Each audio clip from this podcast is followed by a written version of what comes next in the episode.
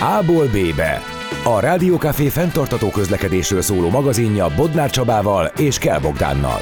Te hogyan jutsz el A-ból B-be?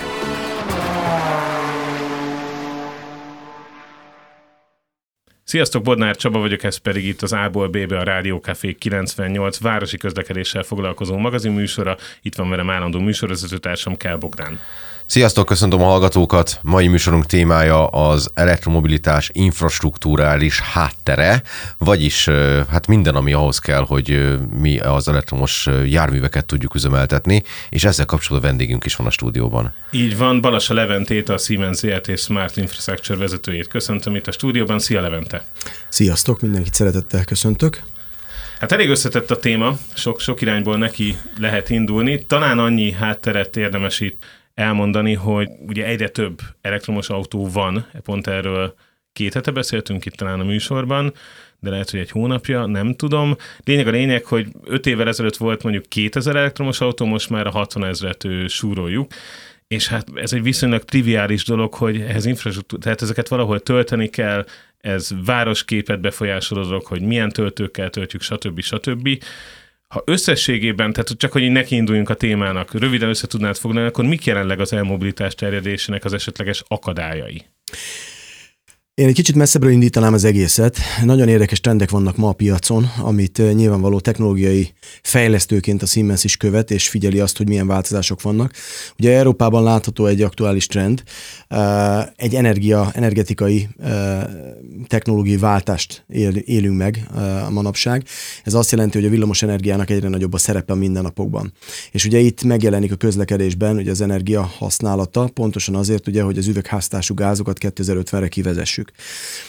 E, viszont itt meg kell említeni, hogy az elmobilitás e, terjedése mind személyautók környékén, kör, környezetében, mind pedig teherautók, e, kis teherautók környezetében az eléggé elindult, ez a technológiai váltás, de ugye ennek van feltétele is, mégpedig az, hogy az energia betáplálása, megtermelt energia zöld forrásból jöjjön. Ha ez nem zöld forrásból jön, akkor tulajdonképpen ennek nincs olyan nagy relevanciája. Tehát itt most arra gondolunk, hogy ha az áramot színégetésével állítjuk elő, akkor igazából használhatnánk bármi mást is? Korrekt, ha szénégetéssel vagy ha gázégetéssel állítjuk elő, akkor az tulajdonképpen nem zöld. Na most eh, nyilvánvaló, hogy ez az egész, ez egy holisztikus stratégia, amit, eh, ami átalakítja az energetikát. Az e-mobilitás nyilvánvaló, hogy értelmezhető saját magában is. Na most azzal, hogy az elmobilitásban ugye az autók, autógyártók is elindultak abba az irányba, hogy folyamatosan jelentik be, hogy 2030-35-re váltani fognak, teljes modellskálát akarnak cserélni és kivezetni. Ezzel nyilvánvaló az infrastruktúrát is meg kell teremteni. De nem csak a személyautókat venném ide, hanem ugye látható a kis teherautók témaköre is, hogyha a szállítást megnézzük, a szállításnak kb. a kétharmad része, hogy az olyan 100-200 kilométereket átfogó kis teherautózás, hiszen ez általában ugye úgy működik, hogy a nagy teherautók behozzák az árut ugye a nagyobb városok környékére, a külvárosokban lerakják őket, és onnan fogják tulajdonképpen a kisebb teherautók ezt befuvorozni. Na most innentől kezdve ezekre is terjed a villamosítás, hiszen rájöttek arra maguk a gyártók is, tehát a teherautógyártók is, illetve e, az értékesítők is, hogy abban a pillanatban, hogyha összehasonlítom a benzin-dízel árát a villamosenergia árával, még így a megnövekedett árral is, plusz a karbantartási költségek árát, illetve a futott kilométerek kilométereknek, eh, futott, futható kilométereket összehasonlítom, ami egy villamos eh, üzemű kis terautónál akár egy millió kilométert is elérhet, akkor egyből rentábilisnak tűnik ez az egész eh, fuvarozás, illetve logisztikai áttérés is. És akkor itt fog következni az, ugye, hogy, hogy hova fogom tulajdonképpen a, telepíteni a töltőket, milyen típusú, telep, milyen típusú töltőkre van szükségem, akár városon belül, Gondoljunk itt arra, mi van akkor, hogyha valaki garázsban tárolja az autót, de mi van azzal a sok autóval, ami kint az utcán tárolja az autót. Könnyebb a helyzet mondjuk egy agglomerációban, ahol kertes házak vannak. Ha van rá pénz, van rá például a kormányzati program, akkor oda tudok telepíteni e, kisebb e, töltőket a házakhoz, amik meg lehet ezeket táplálni ugye napelemmel, amik a tetőn vannak, vagy energiaközösségekből. Ez megint egy, nyit egy, egy új témát, hogy ezt hogy lehet ezt a kettőt összehangolni. De hogyha arról beszélek, hogy városokban hogy tudom megoldani a villamos autóknak a töltését, gondoljatok arra, hogy ugye az utcán parkol nagyon sok ház, akik ugye tömbházakban vagy társasházakban laknak, nem tudják esetleg, nem tudnak garást bérelni, nem tudják megoldani belül fedett helyen a töltést, meg kell oldanunk lassan, hogy a közterületeken is a töltőket elhelyezzük, és hát nem egy-kettő töltőt, hanem minél több töltőt, hiszen nem túl reális nézet az, hogyha én fönn vagyok mondjuk a tizediken és élem a mindennapjaimat, vagy este nézem a filmet, akkor mondjuk egy két óra múlva le fogok jönni, és leveszem a, az utcán lévő töltésről az autómat, hanem ott hagyom egész este. Nagyon sok témát érintettél. Ebből szerintem tudunk szemezgetni. Lehet, hogy menjünk visszafelé a sorrendiségbe, amit mondtál. Mint lakossági ügyfelek számára láthatóan az a legnagyobb gát vagy nehézség, hogy ha nincs neki otthon töltési lehetősége a saját ingatlanán belül, akkor ezt meg kell oldani a közterületen. Viszont ahhoz képest, hogy mennyi elektromos autó van ma az utakon, ahhoz képest relatív kevés töltőállomásunk van Magyarországon. És ugye nyilván az a kérdés, hogy vannak-e már olyan akár külföldi példák is, amik megmutatják azt, hogy hogy lehet hát relatív gazdaságosan telepíteni annyi töltőt, ami elég ennyi sok tervezett villanyautóhoz? Jó a kérdés. Ugye körülbelül egy-két évvel ezelőtt még mindig még az volt a nézet, hogy mondjuk száz parkolóhelyre jusson két villamos töltő. Ma elindultunk abba az irányba, hogy mindenképpen minden egyes parkolóhelyet föl kéne szerelni töltővel. És itt pont ez az aktuál életszerű helyzet van, hogy ha rádugom a töltőre az autómat, van-e időm nekem utána leszednem, vagy pedig ott hagyhatom-e. Na most ezek a projektek is Első körben ugye a piacról fognak táplálkozni, magyarán kisebb vállalkozások, kisebb projektek fognak megvalósulni, ahogy már jönnek is ide be. A Siemens csinált egy projektet, Bécsben egy régi katonai repülőteret átalakítottak a bécsiek egy kerületté. És itt valósul meg egy olyan, már több mint tíz éve tartó eh, kutatásfejlesztési projekt, ahol az épületeket napelemmel, napenergiával és töltőkkel szerelik föl, és a Siemens finanszírozza ezt a projektet két másik osztrák áramszolgáltatóval. És a projekt kutatásfejlesztési része az az, hogy hogy tudok én egy rugalmassági szolgáltatást eh, adni az autósoknak az ügyben, hogy tudják tölteni az autójukat, de ne terheljem túl a villamos hálózatot. Magyarán próbálgatják azt, hogy mi van akkor, hogyha az autó, ugye például gondoljunk egy olyan esetet, hogyha egy háziasszony otthon van, ő nála az autó az mondjuk reggel 8-tól délután 5-ig e, ben van a parkolóba, mondjuk lóghat a töltőn, reggel elviszi a gyereket iskolába, délután hazahozza, tehát nyolcig hazaér, fél kilencig hazaér, de délután ötkor fog elmenni. Vagy ugyanez a helyzet például egy irodában, ahol reggel 8-tól 5-ig dolgozunk. Ott nyugodtan lóghatnak ugye a töltőn az autók. Ergo, nyugodtan kis teljesítménnyel tudom tölteni az autókat, nincs ezzel semmi probléma. Kiszámítható a történet. Mi van akkor azonban, hogyha hirtelen el kell menni valahova? 10-15 perc alatt föl kell töltenem nagyobb távolságra az autót. Itt jönnek be ezek a dinamikus szolgáltatások, nagyobb energiára van szükségem. Mi történik? Az áramszolgáltató viszont nem ad nekem energiát, mert nincs a hálózatban ennyi energiája. Hogy tudom én ezt technológia oldalról fedezni? Hogy tudok én egy kérvényt benyújtani az áramszolgáltató felé, hogyha mondjuk az adott épületnek a napenergia kapacitása ezt, vagy a tárló kapacitása ezt nem fedezi, hogy tudok én kommunikálni az áramszolgáltatóval, hogy adjon nekem többletenergiát, még úgy is, hogyha én ezért fizetnék. Tehát a technológiai fejlesztés ilyen irányú továbbvitele, az be fog hozni egy gazdasági szempontot is, hogy milyen új megoldások legyenek a térben. És ezt az Aspen City kutatásfejlesztési projekte veszi elő, hogy például hogy tudok én beszélgetni, hogy tudok én dinamikusan plusz energiát kérni egy áramszolgáltatótól, például egy applikáció keretében, de már az applikáció tudjon úgy kommunikálni, hogy mutassa nekem, hogy egy e, nagyobb kapacitású töltő, egy 50 kW-os, egy 80 kW-os töltő, például tőle vásárolok energiát, az mennyibe fog nekem kerülni.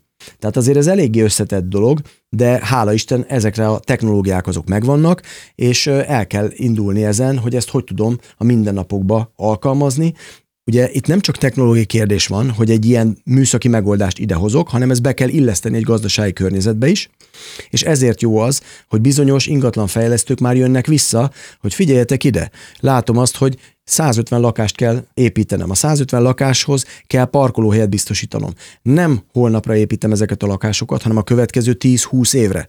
Na most ide minden egyes parkolóhelyre kell raknom egy töltőt. Ha ezeket a töltőket én lerakom, olyan nagy teljesítményigény jön elő, amit le kell szerződnöm az áramszolgáltatóval, hogy egy, az áramszolgáltató nem biztos, hogy ezt tudja nekem rendelkezésre bocsátani, kettő, hogy fizikai kiépítésébe, bocsánat, fizikai kiépítésébe nem tudja adni, másrészt pedig iszonyú drága lesz. És ezért megyünk föl majd egy olyan technológiai szintre, hogy hogy lehet itt az energia mennyiségeket, amiket például a töltő használ, azokat szabályozni. És például ez az Aspen projekt is erre irányult, együttműködve az áramszolgáltatóval, hogy ki tudják puhatolni azt, hogy mik ezek a szenáriók, amik mentén el lehet indulni, és a társadalomba ezeket a kisebb projekteket be lehet helyezni. Nekem itt most nagyon sok kérdésem van ezzel kapcsolatban, látom, hogy Bog neked is. Egy picit ilyen villamosmérnöki alapokhoz ugorjunk vissza, hogy hogy néz ki az áramszolgáltatás, akár Budapesten, akár bárhol máshol. Tehát én így nagyon egyszerűen látom csak, mert nem értek hozzá, de szerintem ezzel sokan vannak így a hallgatók között, hogy vannak erőművek, ebből a szempontból most talán kicsit mindegy, hogy az zöld vagy nem zöld, valamennyi áram így lesz. És gondolom, ez, ez akkor optimális, ha azt eljutatjuk a felhasználóhoz, és el is használja, tehát nem tároljuk az áramot. Igen, tehát az a, az a helyzet, hogy ez az egész elektromobilitással, illetve azzal, hogy minél több dolgot rá akarunk rakni a villamos hálózatra, gondoljatok itt a megnövekedett klímákra, de gondoljunk ugye a fűtésekre. E, tehát ez mind azt hozza, hogy e, egyre bonyolódik a rendszer, de ettől izgalmas is. Tehát én azt gondolom, kicsiben kell ezt az egészet nézni. Ma a villamos e, energetika ugye egy, egy forradalmat él át, és ez amire utalsz is, hogy most ezt hogy kell elképzelni. Ugye régen az volt, hogy volt 8-10 darab nagy erőművünk, ezek gázzal fűtött erőművek voltak, vagy olajjal, plusz ugye paks, ezek termelték az áramot. És tudtuk azt, hogy ezek egy adott hálózaton keresztül jöttek az erőműtől, jött felénk tulajdonképpen az energia. És ezeket tudtuk fogyasztani. És akkor ezt így helyben fogyasztottuk? Tehát itt arra gondolok, hogy az erőművek is úgy működtek, hogy este nem tudom, annyi gázt nem engedtek be, és kevesebbet termelt, mert este mindenki alszik, tehát, hogy volt pontosan egy ilyen, szabályozták volt az ilyen szabályozták pontosan kézzel. szabályozták nem kézzel, hát ugye nem... voltak szabályzó rendszerek, automatizálási rendszerek, amelyek szabályozzák tulajdonképpen az erőműveknek a termelését. És látható, hogy egy-egy régiónak fölvették azt a, azt a fogyasztási profilját, hogy mennyi energiát kell beraknom a hálózatba. Miért fontos ez? Azért, hiszen a hálózatnál van egy nagyon érdekes alapvetés, ugye annyi energiát kell beraknom a rendszerbe, amennyit el is fogyasztok. Na most régiókra ugye ez látható volt, hogy körülbelül mik azok az energia mennyiségek, nem körülbelül elég jó behatárolható, amit elfogyaszt az adott régió. És ennyi megfe- ennek megfelelően a hálózatba, adott régióba ennyi energiát raktak be. Ma ugye bejönnek a hálózatnak a végpontjaira, Ugye az erőművektől jövök, az erőmű ter- termeli az elektromos áramot, a nagy feszültségi vezetéken keresztül eljön a régiókba, középfeszültségű szintre letranszformálják, utána kis feszültségű szintre eljönnek a lakókörzetekbe, a trafó körzetekbe, a trafó viszont lerakja a kis feszültségre 400 voltra, és 400 volton fogom bekötni például a hálózatokba. Tehát így kell elképzelni. Ma mi a helyzet? Ma az a helyzet, hogy a házak tetején elhelyezzük a napelemeket, elhelyezzük a töltőket, és ugye nem csak vételeznek energiát ezek a házak, hanem termelnek is a napelemeken keresztül, plusz vételeznek a töltőket töltőkön keresztül. Ma tulajdonképpen van ebből egy megtorpanás is, hiszen ez az a jelenség, hogy elkezdtünk minél több napelemet fölrakni a házak tetejére. Ezek a napelemek termelik vissza a hálózatba az elektromos energiát, viszont ma a villamos hálózat már ezt nem tudja, nem bírja, nem tudja kiszabályozni. Hiszen még egyszer mi a gond? Annyi energia legyen a rendszerbe, amennyit elfogyasztok. Tehát nagyon nehezen követik. Ugye a lakossági kb. 120 ezer ház van, aminek a tetején napelem van. Ez kb. 1,3 megawatt. Paksnak mi a teljesítménye? Paksnak, Paksnak 2 gigawatt, két és fél gigawatt, az 2500 megawatt. Na most a probléma... Pakshoz képest ez egy elenyésző dolog. Ez még igen, de ugye, hogyha ezek csak a, úgy hívjuk ezeket, hogy rooftop szolár, tehát az te, a tetőn lévő szolár, de ugye volt egy program, amit elindított a kormány, ugye, hogy egyre több naperőművet telepítsünk le, pontosan azért, ugye, hogy a megújulók részaránya az nagy legyen. Miért fontos ez? Azért, hogy minél több energiát, zöld energiát hozzunk be a rendszerbe. Ha megnézzük ezeknek az elemzését, akkor azért ez hatalmas pénzösszegeket takarítottunk meg ezekkel a projektekkel az energia felhasználás oldalán. Évente kb. 60 milliárd forintot, tehát azért ez egy eléggé nagy szám, viszont azzal, hogy ezt berakjuk a rendszerbe, nagyon nehéz őket kiszabályozni. Miért nehéz őket kiszabályozni? Azért, mert ezek időjárás vonatkozásában gyorsan változnak. Gondoljátok el azt, amikor ben vagy a Balatonba, a gyerek ott fürdik előtted, süti a nap a hátadat rettentően, egyik pillanatra a másikra bejön a felhő, és hirtelen olyan kellemes érzés van, hogy nincs az az égető érzés. Na most ugyanez van ugye a, a napelemnek a teljesítményében is, hogy pillanatok alatt elmehet, csökkenhet a teljesítmény, de akkor megint azt a fajta alapszabályt fogom eh, felborítani, hogy mindig annyi kereslet legyen a hálózaton, amennyi termelés. Ha hirtelen elmegy a termelés, mivel fogom azt pótolni? Tehát nehéz kiszabályozni. Mi ennek a megoldása? Ez is egy technológiai váltás.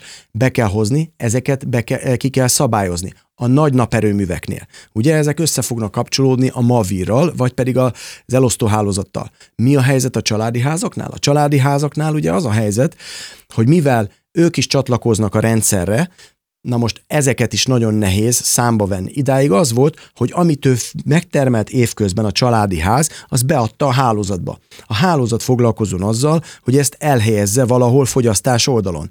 Viszont most ott, van, ott vagyunk már, hogy annyira megnőtt a PV, vagyis a napenerőmű kapacitás, hogy nem tudunk hirtelen vele mit csinálni, nem tud mit csinálni vele egy áram szolgáltató, ezért azt mondja, hogy ö, megpróbálja a szaldó elszámolást kivezetni. Magyarán nem fogja nekünk ingyen tárolni az általunk termelt energiát. Ez azt jelenti, hogy ami ma, én ma megtermelek napenergiát, de nem használok föl, én beteszem a rendszerbe. És évközben én azt bármikor lehívhatom, bármikor leszedhetem.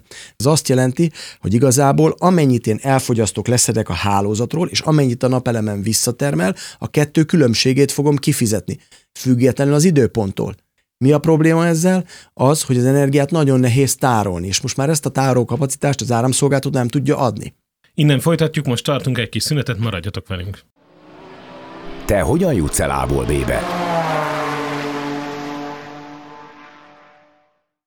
Visszatértünk ez itt még mindig az A-ból a Rádió Café 98 városi közlekedéssel foglalkozó magazin műsora, vendégünk pedig Balasa Levente, a Siemens ZRT. Smart Infrastructure vezetője, akivel alapvetően az elmobilitáshoz kapcsolódó infrastruktúrákról beszélgettünk, de ideig még nem feltétlenül értünk el, mert itt nagyon összetett az egész villamos hálózati kérdés, és ezt, ezt kezdted el Levente az előző blogban kifejteni, de nem értünk a végére. Tudod innen folytatni? Abszolút. Tehát látható az, hogy megakadt igazából ez a fajta technológiai váltás. Ugye, és azért fontos ugye az elmobilitást megértsük, mert ugye itt rá kell térnünk arra, hogy hogy lesz zöld az az energia. Különben nincs értelme a váltásnak, nincs értelme azért, hogy az elmobilitást behozzuk.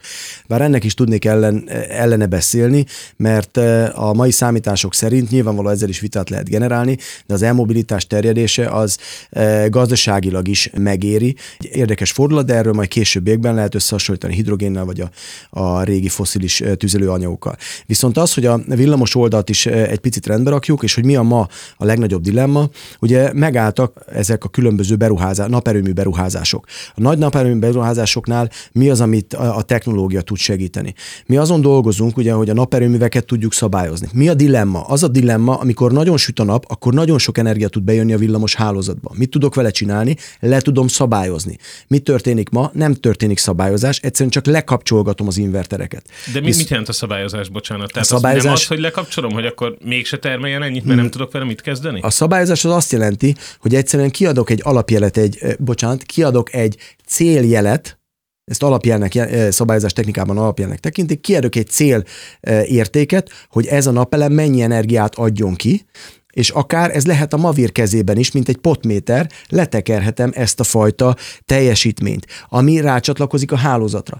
A következő kérdés az lesz, hogy hogy tudom én minél jobban hasznosítani a napenergiát, amit a naperőmű termel. Mert az, hogyha csak letekerem, az nekem nem segítség, hiszen az olcsó energiát az be is kéne tárolnom. Ezért megyünk abba az irányba, hogy tároló kapacitásokat szeretnének kiépíteni a naperőművek mellett, hogy átmenetileg ezeket el tudjam tárolni. Tehát ez lesz a következő trend.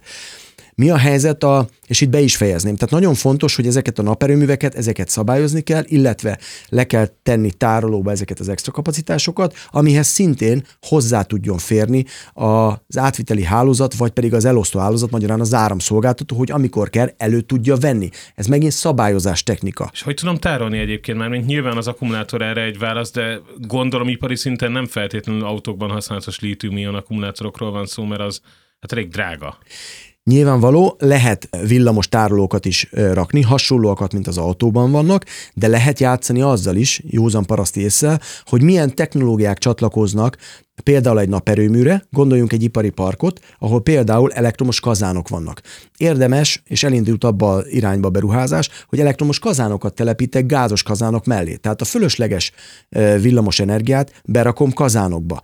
Tehát ez is egy megoldás. Vannak más energiatároló lehetőségek is, tehát azért ez, ez egy érdekes lehetőség, de itt jön be ugye a hidrogén is, hogy zöld hidrogént kezdek el előállítani a fölös napenergiával, amit utána föl tudok használni. Tehát ez megint egy külön szakma lesz, egy külön stratégiát lehet erre kiépíteni, de visszatérve, ugye a nagy naperőművektől, beszélgettünk 50 megawattos naperőművekről, és egy pillanatra megállnék, ez nem unikális Magyarországra ez az egész. Tehát még Magyarország 2030-ig elvileg 6 gigawatt napenergia kapacitást szeretett volna e, létrehozni, 2040-ig 12 gigawattot, még egyszer vegyük elő mennyi paks? Két és fél, tehát azért ez egy eléggé nagy volumen. A szenárió most megváltozott, most már azt, az van célkeresztben, hogy tudok 2030-ra 13 gigawattot berakni. Most 3,5 gigawatton állunk. Tehát magyarán a beruházások ebbe az irányba folytatódni fognak, csak megtorpant a technológia, és ki kell találni, hogy hogy tudom megoldani, nem csak, hogy a leszabályozzam, vagy szabályozzam a naperőműveket, hanem a fölös energiát el is tároljam későbbiekre. Mi a későbbi? Például, hogy estére eltároljam, amikor a családok otthon vannak, hogy napenergiát tudjak használni az esti időszakban. És akkor ezt itt lezárnám. A másik oldal ugye az irodai épületek, vagy a lakóházak. Mit tudok ott csinálni? A lakóházaknál ugye, ahol kijön a szaldó elszámolás, tehát nem tudom visszatölteni a hálózatba az energiámat, amit, meg, meg, amit létrehozok ott helyben, mint aktív felhasználó, valószínűleg eljön az energiaközösségeknek a kora. Ez kb. 2021 eh, év végén lett bevezetve, mint jogi entitás. Mit jelent ez? Ez azt jelenti, hogy összefogom ezeket a pici pontokat egy nagyobb ponttá, hogy egy nagyobb kapacitás legyen a kezemben.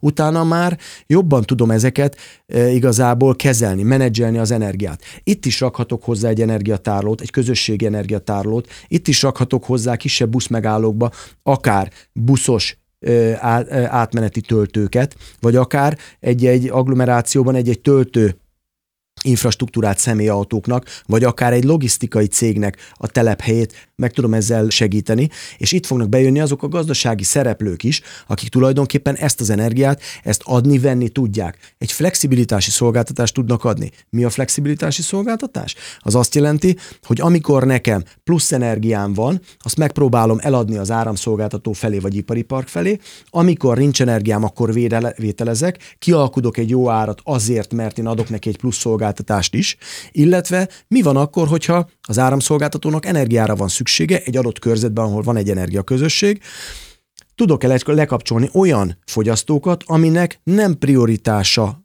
jelenleg, hogy működjön, ezáltal 10-20 százalékban csökkenteni tudom az energia felhasználást az adott körzetben, és ezt az energiát vissza tudom bocsájtani az áramszolgáltató részére, hogy azzal ő rendelkezzen. Ezt például egy mintaprojekt keretében a Siemens egy finnországi bevásárló központnál ezt megcsinálta, és ebből kialakul egy új gazdasági tevékenység, hogy hogy tudok kereskedni ezekkel a lokális energiákkal. Na most, hogyha visszamegyek viszont a házakra, és lemegyek ugye a családi házakba, a család, bocsánat, a társas házakba. Társas házakban alul elhelyezem ugye a töltőket. A töltőkhöz ugye ezeket szintén menedzselnem kell. Mit jelent a menedzselés? Ma a villamos hálózat kiépítettsége nem a mai kornak megfelelő, de ez normális. Ez normális mindenhol, mert nő az villamos fogyasztás a töltőkkel, a e, fűté, villamos fűtéssel és egyebekkel. Tehát itt is szabályoznom kell a fogyasztásomat. Be fognak jönni ugye a tarifák, hogy mikor mennyi, mennyit kell érte fizetni. Amikor nagyobb lesz a fogyasztás generálisan abba a körzetbe, akkor nyilvánvaló drágább lesz az energia. Amikor van, például amikor mindenki abból a körzetből, agglomerációból bejön Budapestre és elmegy dolgozni, akkor olcsóbb lehet. Na most ezeket a szabályzásokat meg kell oldani. De mi van akkor ugye, hogyha még a tetőn ott vannak a napelemek? A napelemek most már nem tudják visszanyomni, a nagy irodaépületekről beszélek, nem a családi házakról, mert a családi házakban megegyeztünk, hogy energiaközösségek, mint egy lehetséges szenárió. Ugye itt mindig a gazdasági szempontok játszanak szerepet, szerepet, hogy mit tudok elrakni az adott korban. De ha egy irodaházról, egy egyetemi kampuszról beszélek, ott annak saját fogyasztása van, saját PV termelése, saját töltőik, sőt későbbiekben lehet, hogy saját akkumulátoraik lesznek. Mit jelent ez? Ezeket össze kell fogni. Ezeket összefogom egy úgynevezett mikrogrid vezérlésbe, mikrogrid szabályzásba. Ez egy kis rendszer, ez olyan, mint egy saját belső hálózat, ami tudja a fogyasztásokat, termeléseket összehangolni. Sőt, azt is tudom, hogy az épület automatikával, a termodinamikáját ismerve az épületnek, tudom, hogy meddig tudom visszavenni a fűtésről a szükséges energiabetáplálást attól, hogy a falakban lévő termikus energia még nekem a komfortszintemet az biztosítsa. Tehát két-három óra alatt fog lehűlni az az adott terem, mondjuk egy fél fokot, az nekem az inger küszöböm, de ezt a két-három órát vissza tudom venni az energiából, és föl tudom ajánlani akár például egy mikrogrid szabályzó által egy kereskedőnek, kvázi egy agregátornak, ez is egy új szerep, ugye 21, 2021 év végén jött be, hogy ezt értékesítse. Miért jó mindez, amiről beszélek? Mert az e villamos hálózatok kiépítettsége, visszamegyek arra az állításomra, az nem elegendő ma ennek a megnövekedett villamos energia fogyasztásnak és termelésnek a kiszolgálására. Ergo nem biztos, hogy az a cél, hogy folyamatosan a vasat, a rezet tegyem a hálózatba, és építsem ki minél vastagabb kábelekkel, hanem az a cél, hogy hogy tudom ezt tulajdonképpen az energiatermelő és fogyasztó eszközöket megfelelően menedzselni. Most tartunk egy kis szünetet, innen folytatjuk, maradjatok velünk. Még nem menjetek el, a szünet után eljutunk A-ból B-be.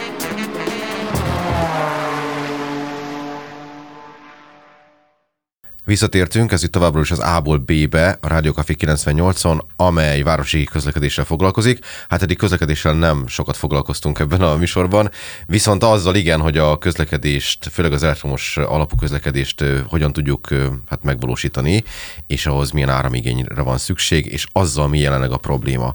És ugye most itt Levente nagyon sokat mesélt ezekről a problémákról, amik ugye a jelenlegi áramhálózatban felbukkannak mind áramtárolás, mind szabályozás szempontjából.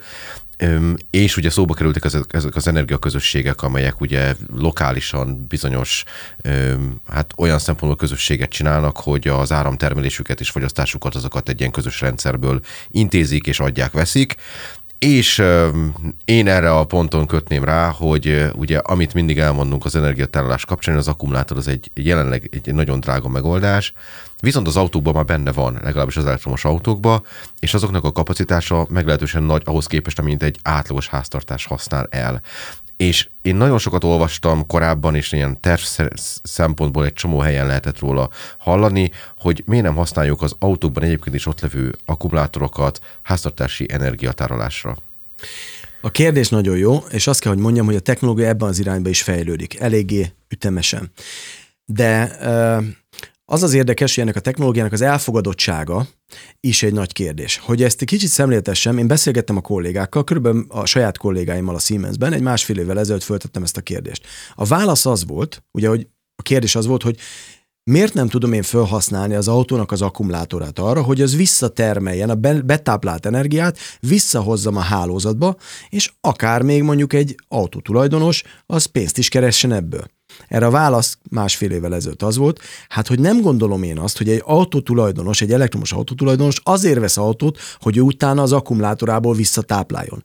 Ma Viszont ott tartunk, hogy főleg a nagyobb projekteknél, buszos projekteknél, de akár a logisztikai projekteket is nézem, egy-egy projektnek a beruházási költsége az tetemes. Mit jelent ez? Nem feltétlenül az elektromos töltő az izgalmas, hanem maga a hálózat is. A hálózat kiépítés is egy hatalmas összeg. Viszont, hogyha behozom a V2G-t, tehát azokat a járműveket, amiket föltöltöttem. Ez a vehicle to grid? Ez a vehicle to grid, de ezt fejlesztik tovább. Vehicle to home, tehát a járműből vissza tudok táplálni a saját házamba, vagy vehicle to building, vissza tudok például egy office buildingbe is táplálni. Gondoljatok el, amikor egy irodai épületben ott van 100-150 autó, a dolgozók autói, És ugye abból 10-15 százalékot tudok én szabályozni folyamatosan ezt az összes szá, eh, mint tudom, 100 autónak a teljes tároló kapacitását összeveszem, az egy hatalmas kapacitás, és abból, hogyha 10-15 százalék kapacitást ki tudok venni, vagyis azt be tudom vonni egy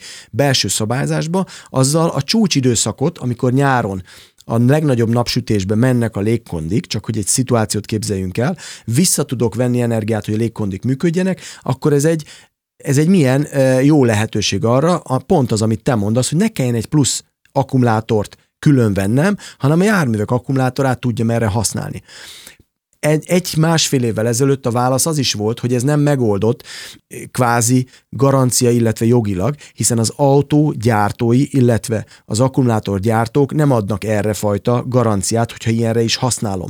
Ma egyre inkább megyünk ebbe az Igen, irányba. bocsánat, mert egy kilométerre adnak igazából, nem? Pontosan. Na most megyünk ebbe az irányba, hogy ez a technológia is megjelenik, hiszen gondoljuk el, hogyha a számok, az autóknak a száma, a villamos autók száma megnő, tehát magyarán, ha vizuálisan elképzeljük, a négy keréken guruló kisebb akkumulátorok teljesítménye az elkezd összeadódni, és ez a kapacitás, ez egy hatalmas kapacitást fog adni, és megint oda jutunk, amit a maga a technológiai Siemens is mond, hogy nem feltétlenül a hálózatoknak a folyamatos bővítését kell elérnem, hanem meg kell néznem okosan, hogy hogy tudom az energiát megfelelőképpen menedzselni, megfelelőképpen ütemezni, illetve szabályozni. És ide bejönnek ezek az autó, autóakkumulátorok is. Ez egy ilyen kicsit off-topic kérdés, de ugye említetted, nyilván Siemensnél dolgozol, a Siemensnek a gondolatait tudod közvetíteni, de itt egyébként világszinten régiók, kontinensek szerint van különbség, tehát ebben Európa gondolkodik most elsősorban, vagy ez már világszinten egy tendencia. Azért kérdezem, mert ugye itt a közlekedés kapcsán, meg eleve az autóiparban azért vannak ilyen kis zónák, hogy akkor az amerikaiak így gondolkodnak, az ázsiai gyártók amúgy, Európa meg egy harmadik, de hogy ez ez most, hogy, hogy a jelenleg rendelkezésre dolgokat okosan menedzseljük, mert ezt nagyon egyszerűen így lehetne talán összefoglalni. Ez egy európai törekvés most jelenleg, vagy a Siemensnek a törekvése, vagy itt már a világ is nagyjából egyetértésben van, hogy így lehet megoldani a problémákat. Merész lennék, ha azt mondanám, hogy egyetértés van. Én azt gondolom, hogy a technológia lehetőségeket mindenki keresi, de a villamosítás, illetve a villamos közlekedés az abszolút a fókuszban van. Amerika is. Onnan egy példa, például nem akarok nevet mondani, de egy hatalmas csomagkézbesítő cégnek ugye a vennyei, vagyis a kis teherautói ugye szombat-vasárnap állnak. Viszont ezt a fajta akkumulátor kapacitást szombat-vasárnapra föl akarja ajánlani egy áramszolgáltatónak, mint egy e, rugalmassági szolgáltatás, tehát oda betáplál pénteken energiát, és szombaton, ha akarja, akkor vegye ki, és ebből is pénzt akar keresni. Tehát ez nagyon érdekes, hogy ezek a technológiák Amerikában is megvannak, Ázsiát meg nem szeretném említeni, mert onnan indul ez az egész tulajdonképpen, tehát ők előrébb vannak egy kicsivel, mint mi. Ugyanakkor viszont ugyan az a kérdés, hogy én úgy tudom, hogy ez a, ez a V2G, tehát az a Vehicle to Grid megoldás, ez jelenleg nem, nem egy szabvány része a most elérhető elektromos autóknál. Tehát most nem is nagyon tudom megoldani, hogy hogy vegyem ki az akkumulátorból az áramot és töltsem vissza akár egy otthonba, akár a hálózatba. Egy nagyon érdekes területre jöttünk, ugye az egész standardizálás. Tehát maga a villamos autó töltéshez használt csatlakozóknak a standardizálása is egy kérdés mind a mai napig. Tehát még nem is mentünk el oda, hogy hogy tudom kivenni az energiát. De abszolút igazad van, hogy ezeknek a standardizálása az egy kérdés. Nyilvánvaló vannak folyamatos fejlesztések, vannak kommunikációk az autógyártókkal. De mondok egy másikat, nagyon izgalmas. A wireless töltés, tehát a vezeték nélküli töltést is elkezdte a Siemens. Amerikába hozza be a technológiát, hiszen azt gondolja, hogy miért kell mindig nekem kábelt használnom, ha minden egyes parkoló hely nél le van rakva tulajdonképpen egy adapter, fölé állok, akkor onnantól kezdve az autó automatikusan el tudja kezdeni a töltést, nem kell a kábellel e, foglalkoznom, sőt ugye a mozgáskorlátozott embereknek is ez milyen jó. Nem is beszélve arról, hogy ez egy következő lépés, amit szintén fejleszt a Siemens, sofőr nélküli vezetés, Tehát, hogy a teherautókból kiveszem a sofőröket, hiszen ez állandó probléma, és hogy tudok igazából egy automatizált járművet kreálni, ami megtalálja ezeket a wireless töltéseket, és tulajdonképpen innentől kezdve 20-0-24-ben meg van oldva a szállítás is. Ez, ez, ez nagyon érdekes, bocsánat, mert ugye önvezetés kapcsán mindig csak arról beszélgettünk eddig, hogy hát ugye ha önvezetés lesz, akkor ott milyen, hogy észleli az akadályokat, látja a lámpát, stb. De egyébként, ha nincs sofőr és elektromos az autó, akkor ugye nincs, aki bedugja a kábelt. Pontosan. Tehát, hogy, Pontosan. Ez, ez, is egy issue. Gondolom két irány van, vagy vezeték nélkül töltjük, mint egy ilyen nagy töltőpadon, vagy ilyen önbedugós kábelek még esetleg működhetnek, hogy egy ilyen mechanikus kar, de gondolom ennél egyszerűbb egyébként a, a wireless. Közben viszont én nekem az a problémám, hogy azt látjuk, hogy a wireless töltéseknek a hatékonysága, tehát a töltési sebesség azért ott még nagyon messze van attól, amit madzagon meg tudunk oldani. Igen, ez érdekel is engem, hogy most hol tart ez a kísérleti technológia? Tehát... Nekem a fejemben lévő szám az 94 százalék. Mint hatékonyság? Hatékonyság. Az, hatékonyság. Gondolom azért a kábelhez képest, ami elérjük a kábelnek a hatékonyságát eh, wireless-szel. Ez a technológia, amit, eh, amit, eh, amiben a Siemens bevásárolta magát Amerikában, és beszeretné hozni Európába is, 2025-26 környékén. És teljesítményben? Nem tudok erre válaszolni, megmondom őszintén. Butaságot De nem gondolom, egy, itt nem a villámtöltés a cél, nem. wireless módon, hanem nem. pont, amit Pontosan. egy fél órára beszéltünk, kis teljesítmény. Kis teljesítmény, Correct. de egész nap töltünk, és, Correct. és akkor ott vagyunk. Jó, Fogy egy kicsit az adásidőnk, mert mint még van egy egész óránk, de itt a feles dolgok zenék előtt, úgyhogy egy kis szünetet tartunk, maradjatok velünk, jövünk vissza. Még nem menjetek el, a szünet után eljutunk A-ból B-be.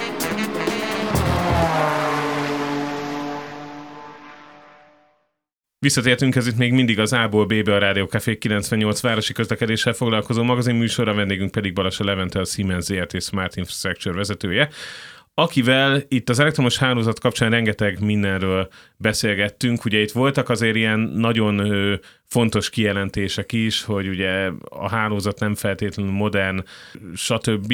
Ezekre is majd szerintem ki kéne térnünk.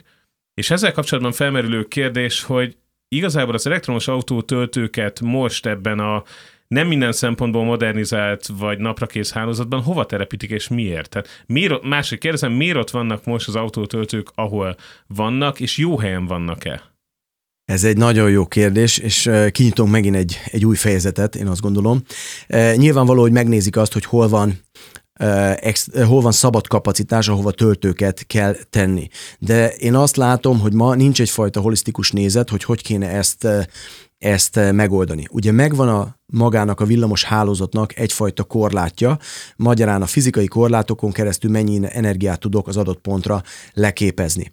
De az is igaz, hogy a Siemens oldalról látjuk azt, hogy vannak olyan tervező szoftverek, amelyekbe be tudjuk vinni a smart meteringen keresztül az összes kapacitásbeli adatot, és akár online módon láthatjuk azt, hogy a hálózat mely pontjain van kapacitás, szabad kapacitás, melyik pontjain nincsen. Ez az egyik a tervezés oldal. A másik oldal, ugye a kis feszültségű rész, ugye a trafo állomások, a trafo körzetek, trafo utáni oldala, ami a 400 voltot jelenti, ott viszont amelyeken ugye a töltők lógnak, a töltők veszik az energiát, nagyon érdekes ugye, hogy nagyon könnyen túl tudom dimenzionálni az adott trafót. Magyarán túl terhelem. De akkor mi lesz a probléma? Lekapcsolnak a töltők, vagy lekapcsolnak a PV-k az adott körzetben, a PV ugye az a napelem, a háztetőn, az inverterek. És ebből is van manapság nagyon sok probléma, hogy beinvestálnak a lakók, hogy PV-t tesz a napelemet tesz, bocsánat, napelemet tesz a tetőre, de az inverter nem dolgozik, nem működik úgy, annyi időt, amennyit kéne, tehát magyarán a megtérülése rossz. Miért? Mert túl van terhelve a trafókörzet.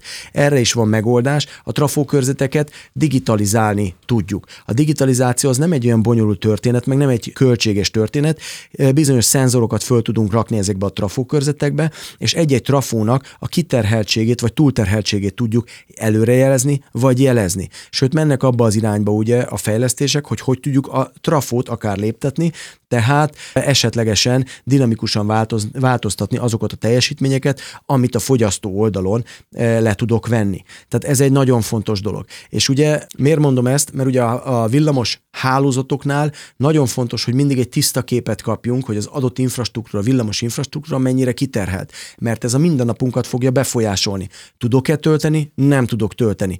Ha mennem kell hirtelen valahova, de nem tudtam föltölteni az automat, hát az a legkelletlenebb történet, mert ugye nem érek oda. Tehát magyarán kell egyfajta biztonság is a villamos oldal, illetve a hálózat részéről. Na most ehhez hozza be a digitalizációt, ugye maga a technológia szakma, a Siemens is, hogy hogy tudjuk gyorsan, a gyorsan értsd azt, kinyitom a trafóállomást, egy-két óra alatt be tudom rakni ezeket a e, szenzorokat, és pillanatok alatt rá tudom rakni akár egy Google Mapre, gondoljátok el vizuálisan, azt, hogy egy-egy trafóállomásnak mik a kiterheltségi adatai, mik a rendelkezésre álló adatai, tehát magyarán műszakilag az tud-e működni, nem tud működni, vagy karbantartás, szükségeltetik-e, akár tudok ütemezni karbantartást is, ez ma nem áll rendelkezésre, de a jövőkép, jövő mindenképpen az lesz, hiszen minél több eszközünk fog a villamos hálózaton csücsülni, annál fontosabb, hogy a villamos hálózat rendelkezésre állását megerősítsük és biztosítsuk. Ebben egyébként van predictive maintenance is, aminek nem tudom, hogy van-e magyar neve, de... Van, ez a jósló karbantartásnak hívjuk. Ez azt jelenti, hogy látjuk egy-egy berendezésből, hogy, hogy mennyit van használva, és abban a pillanatban, amikor bizonyos mi úgy mondjuk, hogy KPI-ok, ezek célszámokat elér a berendezésnek a használata, akkor már azt mondjuk, hogy tervezünk egy következő karbantartást. Ez miért jó nekem? Azért, mert tudom, hogy az adott gárda, hár adott karbantartói csapat három hét múlva föl kell, hogy vegye a napi rendjére, hogy oda menjen ki, nyissa ki a berendezést, de már mielőtt megy az aktuális tartalékalkatrészt vigye magával, és ezáltal tudunk egy hatékonyságot növelni. Hát meg nem kell megvárni, hogy szétmenjen a... Pontosan, Javi, van egy nagyon érdekes mondás, ha nem én tervezem a karbantartást, akkor maga a rendszer fogja nekem tervezni. De az sokkal kellemetlenebb. És gondolom ez most egy szintén nagyon fontos paraméter itt a villamos hálózatban szereplő infrastruktúrális elemek kapcsán, hogy rendelkezésre állás növekszik, olcsóbb a fenntartás, Abszolút, Tehát gondoljatok bele abba, hogy Magyarországon az ipari beruházások azok, azok most meglódultak, főleg Kelet-Magyarországon. Akkumulátorgyárak, autóipari beszállítók, ezeknél mindenhol ugye az üzemek, ahogy épülnek, SK Innovation például, eh, ahogy BMW, eh, Mercedes gyárak, ahogy ezek épülnek, plusz energiára van szükség. Ki fogja megépíteni ezeket a plusz villamos csatlakozásokat a hálózathoz, a villamos alállomásokat. Maga az áramszolgáltató. Az áramszolgáltatónál ez a megnövekedett igényt ugyanannak az embergárdának kell le képeznie. Ma van-e nekem elég szakemberem? Nincsen. Hova allokálom a szakembereket? Ezért nem mindegy, hogy tudok-e megjósolni, hogy mikor, hova kell menni karbantartásra, és nem kell igazából fölöslegesen kiküldenem az embereket, de tudok allokálni erőforrást a projektek kivitelezésére is. Ráadásul a Siemens ebben is előre megy, mert látjuk azt, hogy egy-egy ipari beruházás, amikor megszületik, gondoljátok el, hogy miután, mielőtt az első kapavágás megtörténne, az a bejelentés után másfél év. Egy villamos alállomás bővítés vagy letelepítés két-három évet vesz igénybe. Tehát időben nem jön össze, nem épül meg, nem tudom odavinni a villamos teljesítményt, hogy az építés, építkezés meginduljon. Ezért egy új technológiának kell bejönni, ezeket mi e-house-oknak nevezzük, tehát hogy tudom én korán konténerekbe berakni a villamos berendezéseket, ezeket teljesen digitalizálni, konténereket teherautóval leszállítom, lecsat, lerakom, és a villamos kábel csatlakoztatom, és automatikusan fölkapcsolom, hogy a digitalizálással átlássam a rendszeremet, hogy ott van a villamos energia. És ez az a technológiai váltás, ami eszméletlen nehéz, mert nagyon gyors, nagyon gyors reakciót vár el nagyon sokszor ugye kritizáljuk az áramszolgáltatókat, de gondoljátok el, hogy az ő szerepe is nagyon nehéz. Miért? Az ő célfüggvénye az, hogy a villamos energiát az adott pontban adja. Tehát magyarán rendelkezésre álljon a villamos hálózat, ne legyen blackout, ne legyenek ugye üzemeltetési zavarok. De mellette ugye az ő technológiá, új technológiákat kell behozni, amit nem is ismer. Tehát azért ez egy eléggé nehéz szituáció. Egyetlen egy megoldás van, hogy tudunk ebben kisebb projekteket, kisebb lehetőségeket előszedni, megpróbálni, kipróbálni, és hagyni azt, hogy ahogy a technológ, új technológiák azok bizonyítani tudjanak.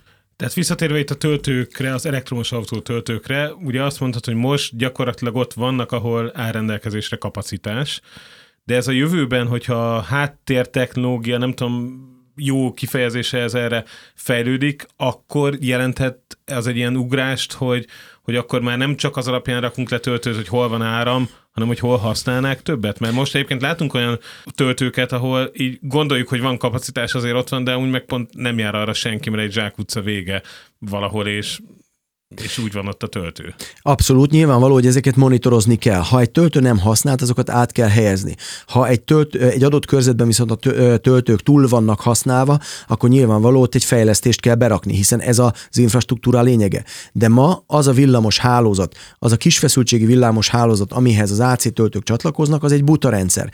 Tudja-e nekem az áramszolgáltató azt, hogy ott túl van terhelve a rendszer, vagy nem? Vagy csak onnan tudja, hogy állandóan karbantartási igényt jeleznek a felhasználók. Ezt mondom én technológiai váltásnak, ide kell bejönnie a digitalizációnak. És akkor ezt lehet igazából e, ilyen értelemben egy picit tovább fűzni, hogy irodaépületek felújításainál hogy veszem figyelembe, ugye, hogy mekkora töltőinfrastruktúra kell, milyen tárolók kellenek, milyen mikrogrid szabályozások kellenek, hogy teszem be a villamos hálózatba, stb. Tehát ez egy nagyon releváns téma ma. Ezzel kapcsolatban nem az merül fel, hogyha most ugye alapvetően az AC töltésről beszélünk, aminek ugye nem feltétlenül van áramszolgáltatói oldalról extra kiépítési igénye, akkor miért nincs ebből több? Tehát ha úgy is az van, hogy nem használjuk az összeset egyszerre, akkor miért nem csinálnak a, a töltő infrastruktúrát üzemeltető cégek jóval több AC töltőt, mert úgyse lesznek egyszerre használva valószínűleg egy darabig, és el fogja bírni a hálózat, viszont sokkal több ponton tudnék hozzáférni a töltési lehetőséghez. Nagyon egyszerű a válasz, ez megtérülés kérdése. Tehát mindaddig, amíg én egy vállalkozó vagyok, akarok én kihelyezni 100-200 ezer töltőt, abba berarakni a pénzemet, miközben nem tudom, hogy ez viszont nekem mennyi idő alatt fog megtérülni. Vagy fordítva nézem az egészet, látom azt, hogy mekkora igény jön, és az igény után megyek. Mert akkor biztosnak tudom, hogy az a fajta beruházási összegem az egy határos időn belül az vissza fog jönni.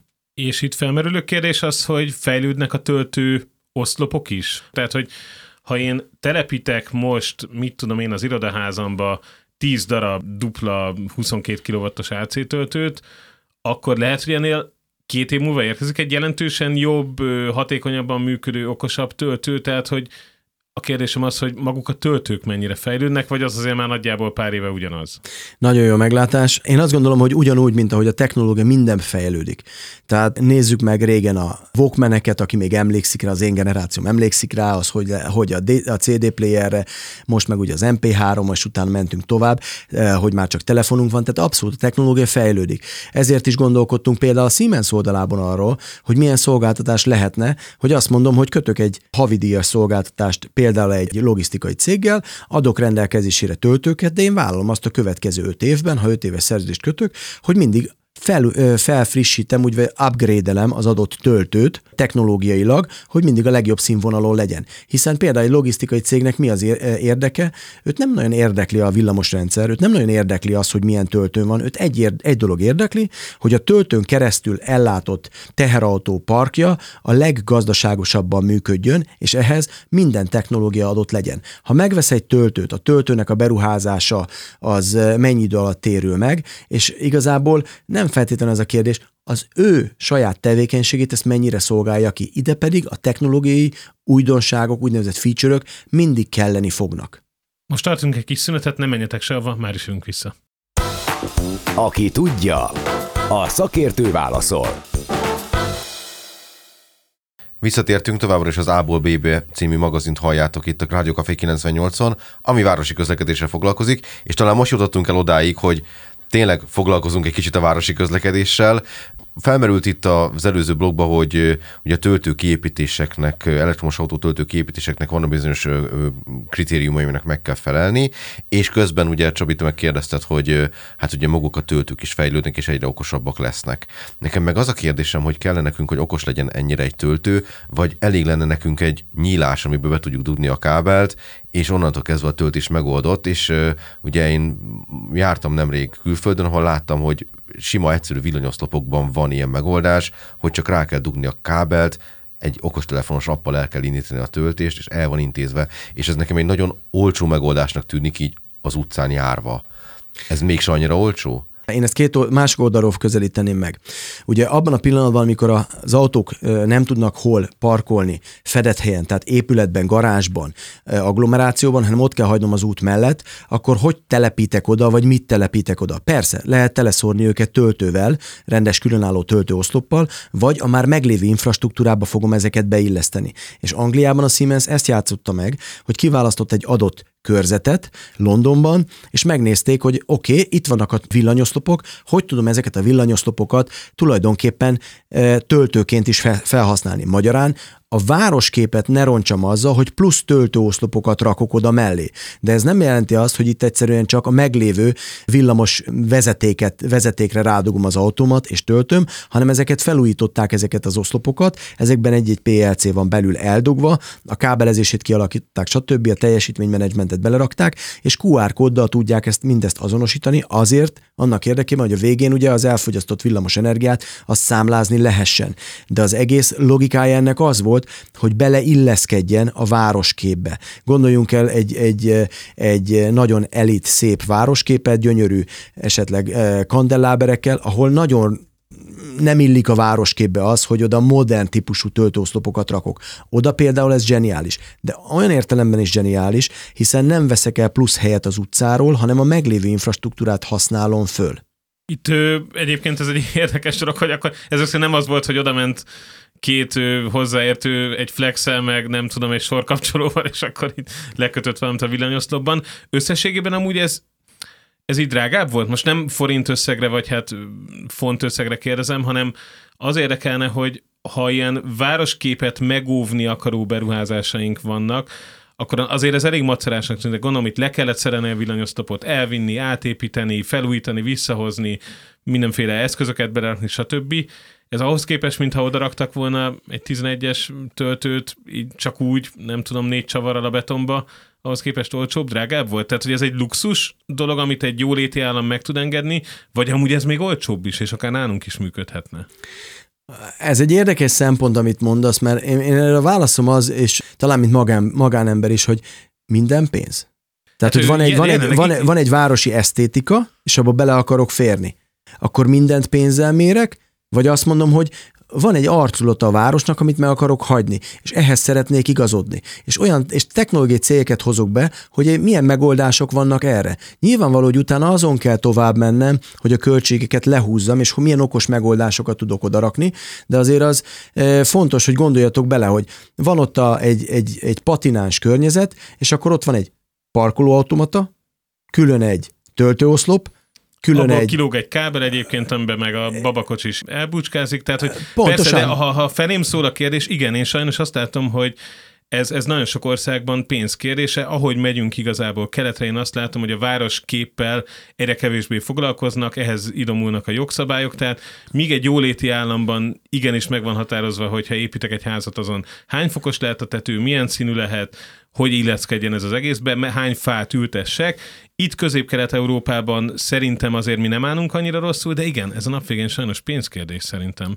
Ezt hagyd cáfoljam meg, ezt azért tudom megcáfolni, mert igazából én nem vagyok építész, de otthon a kedves feleségem az az, és ezen, ez, ez, ezt általában hallgatom azt, hogy a városképet megőrizni mennyire fontos, és hogy régen pontosan voltak nálunk is ezek a szabályok, hogy mit lehet és mit nem lehet. Ma ezek felhigultak. Míg azt mondjuk, hogy Nyugat-Európában ezek sokkal striktebbek, sokkal keményebbek ezek a dolgok, ezek ma itt felhigultak. Az a kérdés, hogy van-e nekem eh, igényem arra, hogy ezt így csinálja meg. Mondok egy másikat. Eh, megint elmobilitás. Buszos töltés. Ma egyértelműen elfogadjuk axiomaként, hogy a buszos töltés az csak busz depókban éjszaka történhet. Van egy másik megoldás is. Lehet napközben is tölteni a buszokat, csak akkor kisebb akkumulátorra rendelkező buszt kell vennem, úgy kell szerveznem a belvárosi közlekedést, hogy az a busz esetlegesen ne kerüljön akkor a dugóba, legyen egy kiálló lehetőség, vagy 3-5 perc alatt tölteni az akkumulátort egy gyors töltővel, 900 kilovattal, vagy ott tud lenni mondjuk egy 20-25 percet, és akkor egy kisebb teljesítményű töltő kell, és innentől kell, és onnan mehet tovább. Ez már behozza a közlekedés szervezést. De miért jó ez? Azért jó ez, mert akkor el tudom helyezni a város azon pontján, ahol esetleg a villamos hálózatnak van szabad kapacitása, tovább megyek, ahonnan be tudok csatolni esetleg plusz PV kapacitást, hogy zöld energiával tudjam tölteni azt a buszt. Ergo ne éjjen kelljen töltenem egy busz depóból, ahol Amikor éjjel nem ugye süt nem süt a nap, vagy mellé kéne raknom egy hatalmas tárolót, amiből, amiből töltöm. De ez megint egy holisztikus szemlélet, egy fenntarthatóság, amihez el kell jutnunk. Tehát magyarán itt az a kérdés, hogy mi milyen eh, igényesek vagyunk magunkkal szemben. Én azt gondolom, hogy ez egy valid kérdés. Tehát van, ahol töltőoszlopokat kell kihelyezni, van, ahol számít a költség, például egy logisztikai cégnél, egy buszos cégnél, egy garázsban, ahova föl tudom rakni igényesen a töltőket, és nincs városképet romboló kinézete, stb. stb. De vannak más helyek, ahol igenis ezeket is számba kell venni, és nyilvánvaló, itt kisebb fejlesztésekkel menni kell. De ha egy villanyoszlopot nézek, most ha a villanyoszlop nekem tulajdonképpen a burka annak a töltőnek, vagy pedig a hagyományos módon a töltő oszlop burkot veszem, akkor kvázi dilettánsként azt mondhatom, hogy ez mindegy, nem? Az a kérdés, hogy hogy fogok elférni benne. De ez már rajtunk múlik, hogy ezeket a fejlesztéseket, ezeket meg tudjuk csinálni. És ebben Angliában a Siemens partner volt. Ugyanakkor most így városképi szempontból nézve, jó pofa ez a villanyoszlopos megoldás Londonban, de hogyha ugye említetted, hogy nagyon foglalkoztatja a töltőinfrastruktúra gyártókat és piaci szereplőket a vezeték nélküli töltés. Ha ezt az egész infrastruktúrát belerakjuk az aszfaltba, akkor az városképi szempontból gyakorlatilag zéró befolyást vagy változást jelent. Ott a pont. Igazad van. A terv az, ugye nyilvánvaló, mi egy technológiai cég vagyunk. Technológiai oldalról ezt a lehetőséget oda akarjuk adni. Az a kérdés, hogy a város fejlesztők gondolkodnak-e már ilyen fejjel? Akarnak-e velünk konzultálni? Tudnak erről a dologról? Én azt gondolom, hogy ö, akár tudhatnak is, de nyilvánvaló, én azt a szerepet játszom most itt nálatok is, hogy megpróbálok egy nagy követe lenni ennek a témának, a másik oldalról is legyen egy nyitottság, és leülünk és beszélünk. De akkor a technológia igazából adott nagyon sok mindenhez. Nem tudom, én, én egy kicsit fennakadtam ezen a részen, hogy tehát én érzem magam most picit rosszul így, így magyar állampolgárként, hogy mintha ez az én igényességemen múlna a nap végén, hogy milyen a, a városkép, de, de nem tudom, tehát hogy valakik azért ezt csak eldöntik, hogy, hogy és, és ez nem, nem így a lakosságon múlik. Tehát nekem tökre lenne igényem, igen, egy szép tiszta városban élni, meg, meg jó aszfalton járni, és nem futóművet állítatni három havonta, de hogy, hogy ne, nem tudom, azért a nap végén ez csak, csak pénzkérdése szerintem. De mindegy, kanyarodjunk ettől el. Mikor várható szerinted az, hogy, hogy itt mondjuk Budapesten a mostani jelek szerint mikor digitalizálódhat egy kicsit a villamos hálózat, amiről ugye korábban beszéltünk, mert ugye a töltőinfrastruktúra fejlődését ez hozhatja el. Ez egy nagyon jó kérdés. Én azt gondolom, hogy a, elértük a fordulópontot, és egy picit hagy húzzam alá, hogy mi mindig azt gondoljuk, hogy Magyarország van lemaradva. Nem. Ez egész Európában ez egy fordulópont. Mindenhol ugyanígy, von- ugyanígy viselkednek az áramszolgáltatók, hiszen az ő célfüggvénye az, hogy egy villamos hálózati biztonságot rendelkezésre állást adjon. De ugyanúgy, ahogy mi mondjuk 13 gigawatt napenergiát akarunk a villamos rendszerbe 2030-ra berakni, a németek 2045-ig 385-öt. Tehát brutális számot. Na most el tudjátok képzelni azt, hogy amikor konferenciákon vagyunk és meghívjuk az áramszolgáltató képviselőit, ő is azt mondja, hogy rizikós a pálya rettentően, mert tőle azt várják, hogy biztonságot, rendelkezésre állást adjon, kvázi, a másik oldalt pedig nyomom a gázt, a Trabit nyomom 80 km per óra sebességgel, és helyet kell cserélnem a négy széken. Tehát ez, ez egy nagyon nehéz. Tehát magyarán egész Európában ez a dilemma, hogy milyen ütemben menjünk, és meg kell győznünk ezeket e- egymást kéz a kézben, hogy ezek a digitalizációs lehetőségek ezek jók. Hogy tudom ezt meglépni? Úgy, hogy kisebb, közepes projekteket megcsinálok, és addig csinálom, amíg van egy bizalmam hozzá, hogy ez működni fog, és köz, kezébe tudom adni a felhasználónak, az áramszolgáltatónak ezt a technológiát, hogy figyelj, ez működik, nézd meg. De ugyanez a digitalizáció, ez a töltőoszlopok szabályzásánál, vezérlésénél megvan, hiszen egy felhő applikáción keresztül vezérlem ezeket. Tehát a digitalizáció elindult. Innen folytatjuk, most tartunk egy kis szünetet, maradjatok velünk. Még nem menjetek el, a szünet után eljutunk A-ból B-be.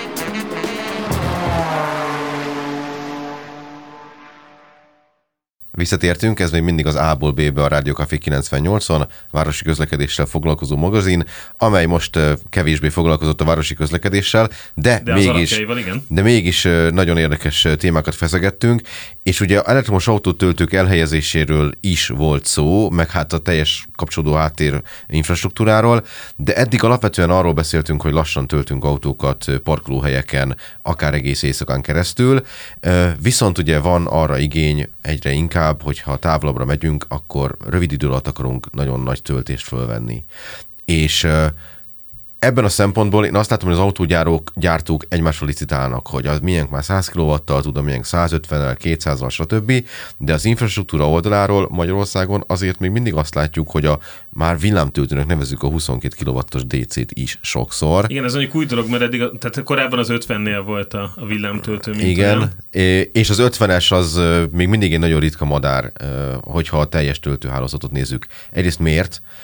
Másrészt pedig, hogy ha valaki, vagy valamelyik benzinkút, vagy szolgáltató akar csináltatni egy tényleg villámtöltőt, akkor az, az mennyire komoly és összetett beruházás?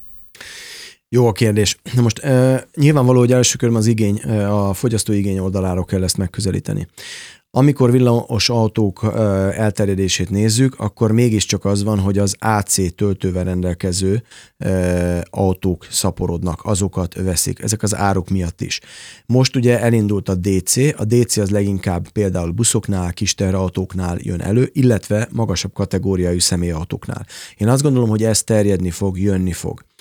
Na most, ha megnézzük azt, hogy a benzinkutaknál letelepített töltőknek a kihasználtsága milyen AC versus DC kapcsán, akkor az is egy érdekes képet fog adni. Van erről statisztikátok? Mert... Nekem nincs statisztikám, én csak egy pár visszajelzést tudok, hogy azért nem mindig jó a kihasználtsága, hogy így fogalmazzak. Tehát nem, nem Melyiknek, erő... az egésznek? Vagy nem, az vannak, nyilvánvaló vannak olyan autópálya melletti uh, kutak, ahol aránylag jó, a töltőknek a kihasználtsága, AC, illetve DC, de van, ahol nem, tehát nem nagyon használják ezeket. Tehát magyarán terjedőben van a villamos ö, autózás, de még ugye messze nem mernek menni.